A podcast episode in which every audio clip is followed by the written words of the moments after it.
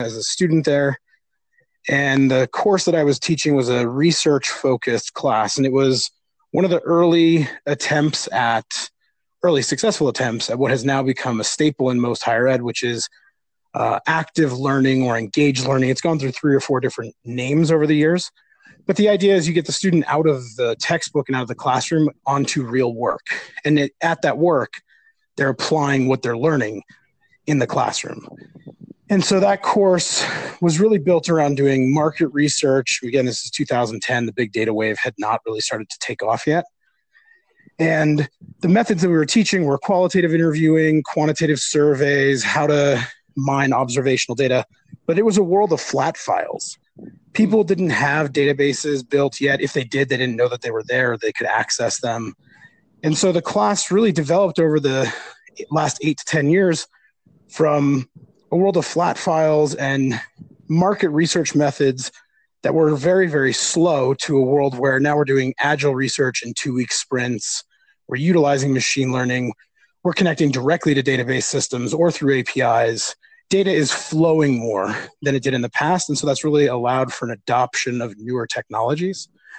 But I've also taught other econ courses. I, I consider myself a futurist. And okay. so I teach other courses, and one of them is the development of the United States. So, how do we explain this economy, this massive global economy, the biggest economy that we've ever seen or know about in human history? And one that is just changing at a rate that is mind boggling. And so that course really focused on the historical lessons of, well, what is the last 500 years? The story of that. How did social institutions and how did technology, the two great exogenous factors in economics, we take them, economists just largely take them as given.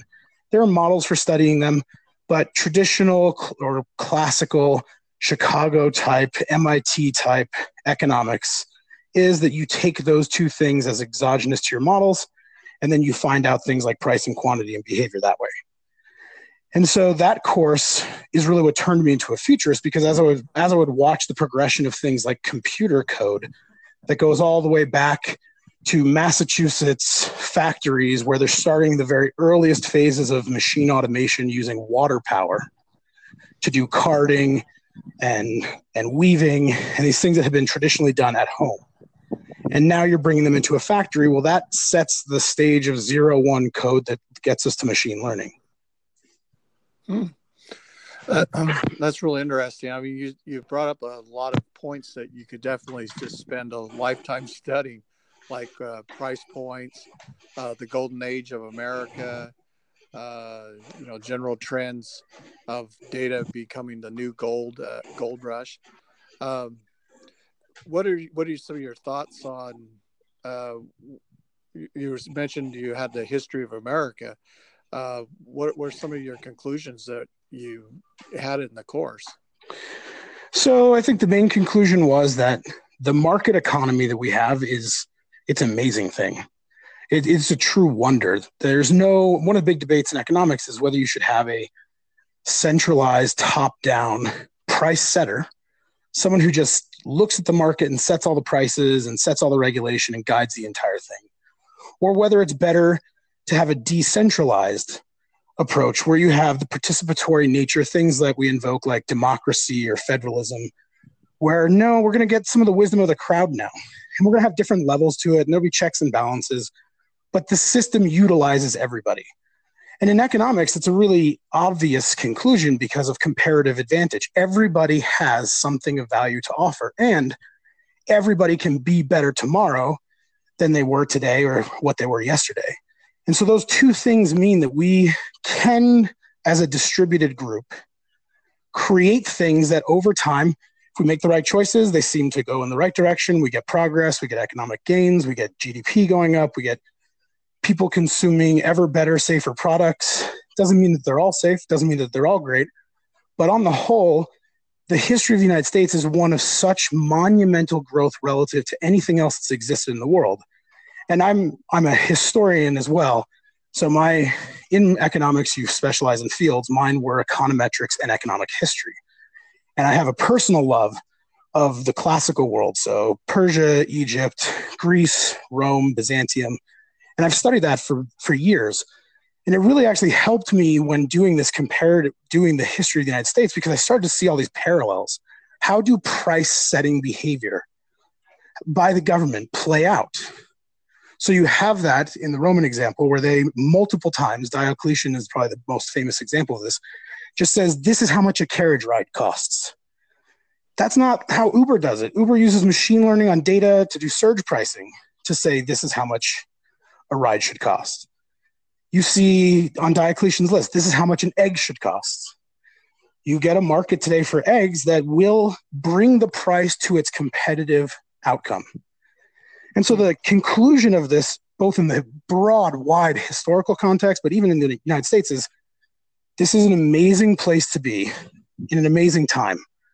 We're all incredibly blessed by the progress. There's still lots to do, and it will require everyone cooperating and coordinating to successfully pull it off. You know, it's uh, interesting. I I use I buy silver coins, and uh, a silver dollar in about 1920 mm, or so, uh, it was worth probably almost 99 times what it is today.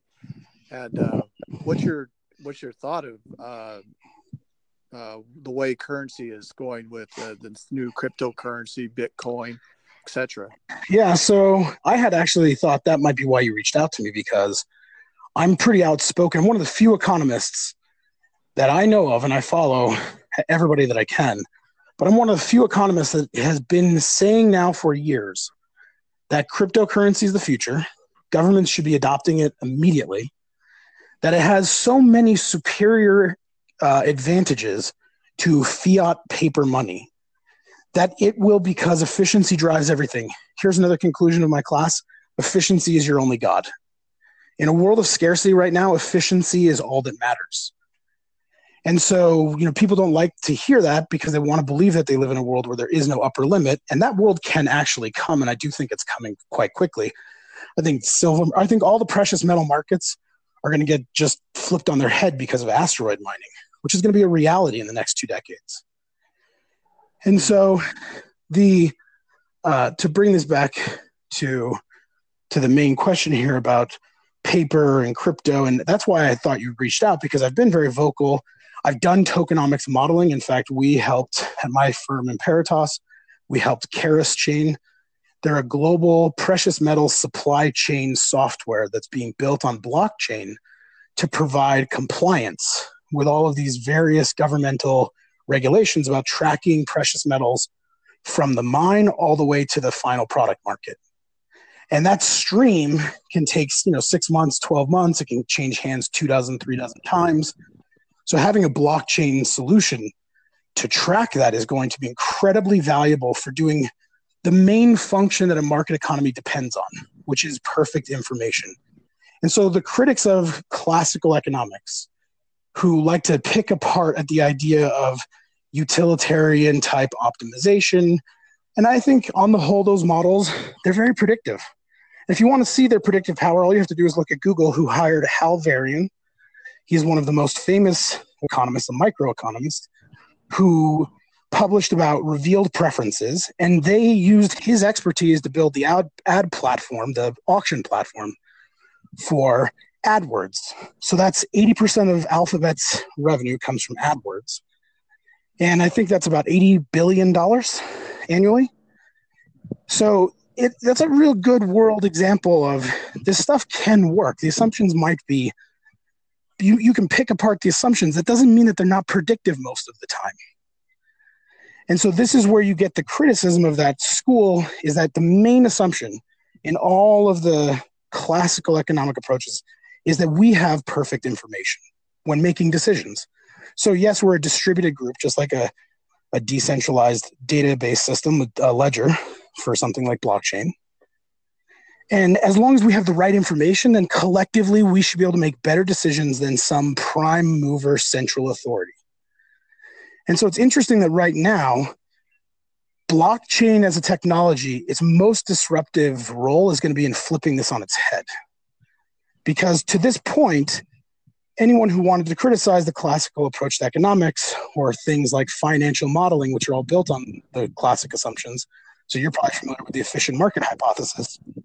Yeah. That's built completely on top of this smooth optimizing, maximizing behavior that's very simplistic mathematically. And its its Achilles heel is if you don't have good information, there's no reason to believe you'll get anywhere good. It's just random. But data, and this is what lured me to data so much, it is that expression of the perfect information. And so we're getting more data now. Anybody who says that we can't get to this idea of having near perfect information hasn't been paying attention to just the last five years. And so all these markets, silver markets, uh, my favorite example of the market, uh, efficient market hypothesis that people use, I would use it in class to show, hey, you have to question this idea, at least in the short run, for sure, is if you remember ooh, 2000, I want to say it was probably 2012 or 13 when Gangnam Style became that just overnight success all across the world. That South Korean pop star. I don't know if you remember that moment. But he was, I think, one of the first YouTube people to get to a billion views. It was just an overnight global sensation. Well, his father, the artist's father, was the CEO of DI Corp, which is a semiconductor company in South Korea. Their stock shot up hmm. When this song, you can just go look. There's a great, I don't know if it's Wall Street Journal that did some comparison where they analyzed this. You can just see it shoot up and then you can see it fall as the song loses popularity. Then the same artist released another song that didn't go as viral, but it was still a big hit. The stock shoots up again. Okay, that's a good. Do, do you think that? Do you think though the uh, the uh, um, the rationale hypothesis uh, only works in a model that's perfect.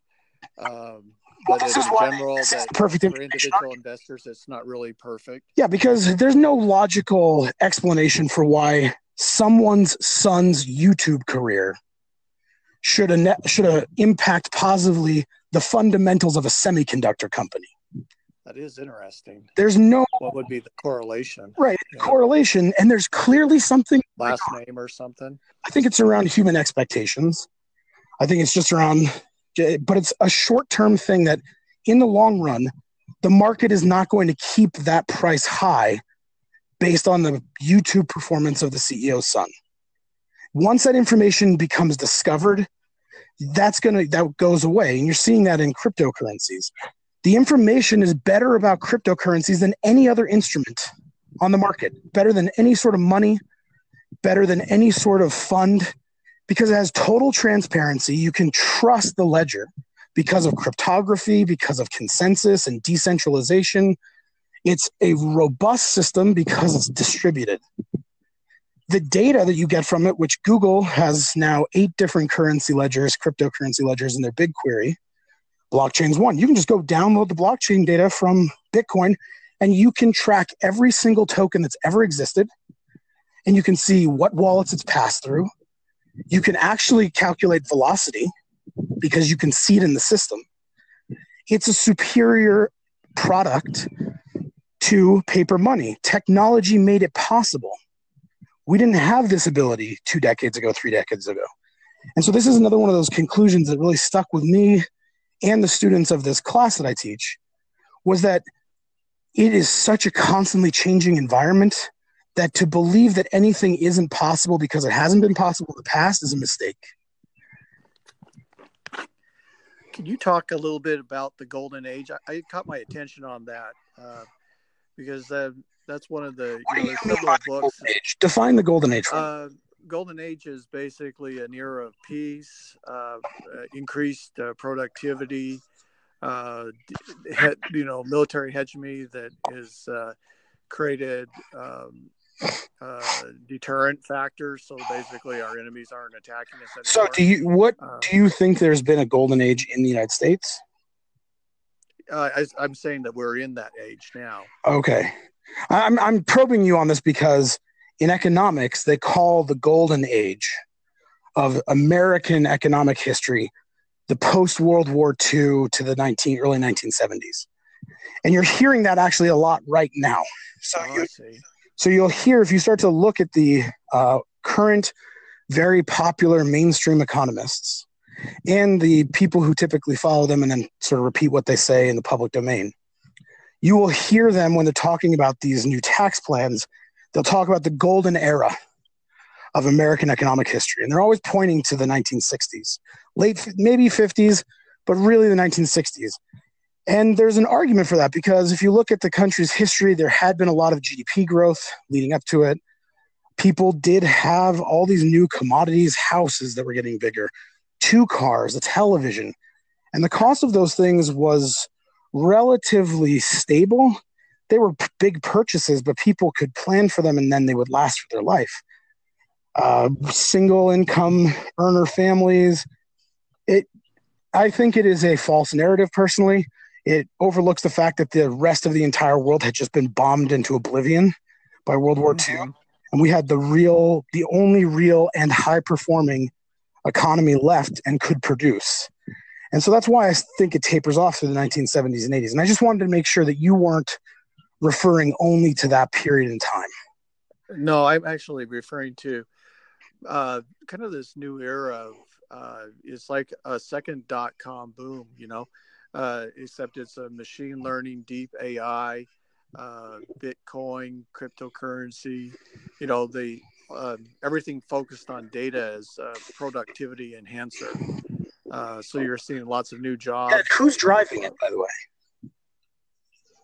Who's driving all this progress?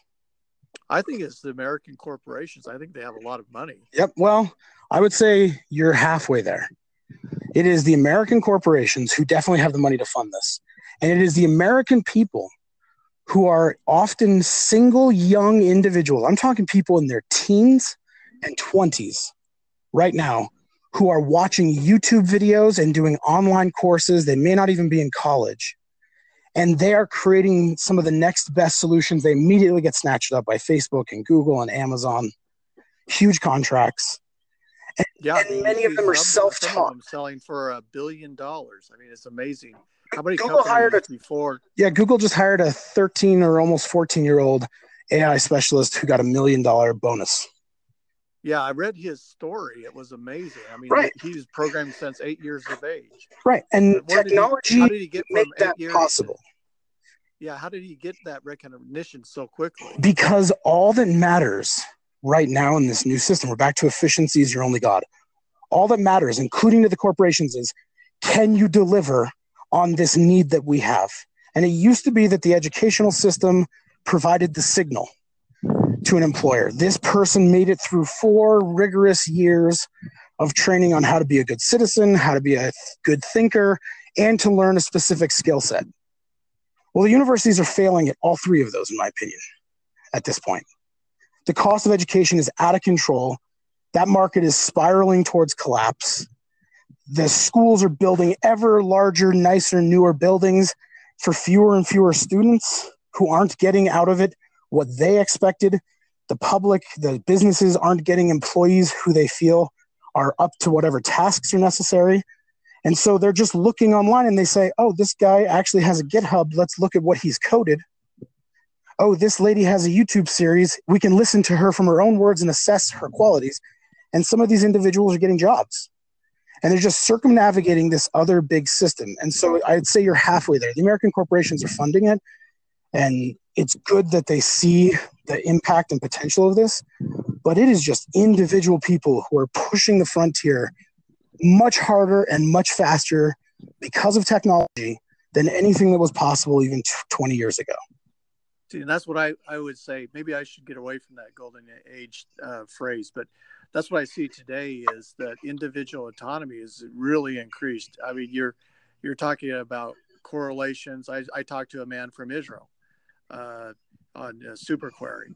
It was real interesting. We're not just talking to people in our neighborhood or in our local community. We're talking to people all over the world who have great ideas. Yeah, uh, I, I I don't want to rain on your parade because I believe everything that you're saying is true. But I also feel like there is a uh, simultaneous ratcheting up of centralized government power into fewer and fewer hands and fewer and fewer systems. And you can see this in the amount of regulation the United States has experienced. So if you go back to that golden era, and you look at like the 1960s to the present, and you say, okay, what were all the federal regulatory agencies and the laws on the books and the things that the code, because all that stuff's published by the government. I think it's either Cato or Mercatus that has a YouTube video where they've actually visualized this for you. And it's it's just a guy standing there talking. He's putting books and things on the shelf to show the size of this. The federal regulatory system has increased 18 fold in roughly the last 50 years. Now, you can argue that some of that's because the economy increased. Well, the economy has increased about six fold. So it's about three times the, the pace, which makes sense. If you're in the business world, that makes sense with the environment you experience because, and we get this as a data science company, so many of our customers, which are businesses, are all under various and intense regulation. We have one client that's a uh, health inf- information exchange. You go into their bathroom, and over the urinals are signs that tell you, and it's like poster. It looks like a, a poster for some sort of July 4th picnic. It's all bright and well colored to grab your attention, and it says 15 years in jail and a $100,000 fine if you accidentally release any data. Yeah, that's not in most people's offices right crazy. now, but it's happening in certain parts of the market. And so, again, that increase in just the measurable, quantifiable things mirrors the experience of the business community. And so you have technology, and technology always leads on law. So that's really important for people to understand in this. It's a cat and mouse game. So, yes, we have this moment right now where all these individuals are creating just amazing new things because the technology allows it. And now the government's going to come in and use their big, broad brush to just regulate so much of this out of existence to try to shape the direction it's going to take because we're still falling in to the false belief that nobody can do it better than the government. The centralized argument, and this is why I said blockchain is the ultimate disruptive technology of our era because it's going to prove or disprove. I believe it will prove. I'm leaving the door open for the fact that it could disprove that decentralized systems are going to outperform centralized systems every single time. I, I think uh, that's uh, that's what my belief system is: is that decentralized systems outperform. That's why I go to work. That's why I, you know, I'm able to capitalize. That's why I'm able to learn new things and get paid for the things that I, you know, have skill sets for. I don't need to uh, try to get on it, uh, you know, for a government job or you know be rated out that way by numerous tests I yeah, and, have to perform. And and what you're talking about is the way in which decentralized systems create their pros. Right? This is the pro of the decentralized system. You do what you are after. That's a really again in historical terms that's a blessed thing. You could have been born in feudal Europe and you would have done whatever your father did because there's no education system for you so the only way for you to learn a trade is to just do what your father does. Plus, you're an asset to him as he's doing whatever he does as a profession. If you're, you know, 10 years old, you can start to add value, marginal value, which means that the profit of your whole little organization, 50% of which goes to the king, of course, that could have been your world. No, you get to pick what you study, where you live, what you'll do. It's a better system. And it's also one that has been historically more decentralized than anything else that's existed in history. So, this tendency towards centralized power in regulatory agencies, it, look, you can't pretend like it doesn't have pros as well. In times of crisis, the fastest way to get things done is to have one person say that's how it's going to be. But that's not how the government functions. The government's incredibly dysfunctional. And so the pros that it does bring come at a huge cost. And one of the most important but least discussed of those is regulatory capture. When you centralize power into one place, you increase the incentive for people who you wouldn't want to have that power to try desperately to get it. And I think that's what you're seeing happening right now in the United States. We have so much centralized power in the government that people are willing to do anything to get control of it on both sides. And there's other ways in which regulatory capture plays out. If you are a federal employee at one of these regulatory agencies and you decide you want to retire, there is most certainly a very comfortable six figure salary that will let you work from home coming your way from some think tank or some organization who wants to hire you as a consultant so that their clients can better navigate the regulatory system that you just came from. Because you have insider knowledge, you know how it actually works, how people really consider things, you know who the people are. That regulatory capture is only possible because of the centralized power. And so those cons don't get brought up at all in the current debate. Well, um, I think, yeah, you know, just in summary, you've talked about efficiency, uh, the pros and cons to centralized power, decentralized uh, power, um, the positive impacts of Bitcoin, cryptocurrency. I guess I, cryptocurrency is a, something I need to look more into. Um, and uh, just you want to share some last thoughts and then we'll wrap up. So if you want to learn high level cryptocurrency stuff, you can go you can go to the Emperitas YouTube page. So it's just youtube.com forward slash Emperitas. That's E M P E R I T A S. We have a three course crash course, three part crash course on cryptocurrency that is from last year. I recommend that, especially if you're new to the new to that space. Uh, it's the Wild West, so buyer beware. Caveat emptor applies here. The benefit of crypto over other things that you might look into is that it has to be spelled out in actual code. There's a saying in cryptocurrency that code is law because it has to be coded into the blockchain, into into the, the distributed software that everyone's going to be using to participate in the system. It has to be there and it's transparent. Everybody can see it because it's decentralized you can go set up a node for Bitcoin and see exactly all the the way in which Bitcoin functions. It's 100% transparent. So if you're willing to put in the effort to understand something, you you don't have this kind of transparency with anything else that you would consider in the economy right now. Again, this is one of the benefits, but look at the benefit. The only thing you left off your list, your summary list was information. Perfect information that is going to be what turns this next phase into the golden era. I believe we're actually moving to the golden era that you were describing. I, I think that uh, we've been operating in a world of scarcity, and with things like asteroid mining, which will solve so many of the problems, pollution, production in space has no pollution effects. And it's really easy to drop it from space. Amazon's going to have targeted drops from space in two decades because it will be more efficient, so much more efficient. There is a really and, and that world is not one of scarcity anymore. And now it really does just come down to how do we want to cooperate? All the social institutions become really key. How do we want to cooperate? And the information is the path to, to that success story. We have to just keep getting better insights more valuable data blockchain data will outperform in quality government databases every single time because it's trustworthy, it's transparent, and it's complete.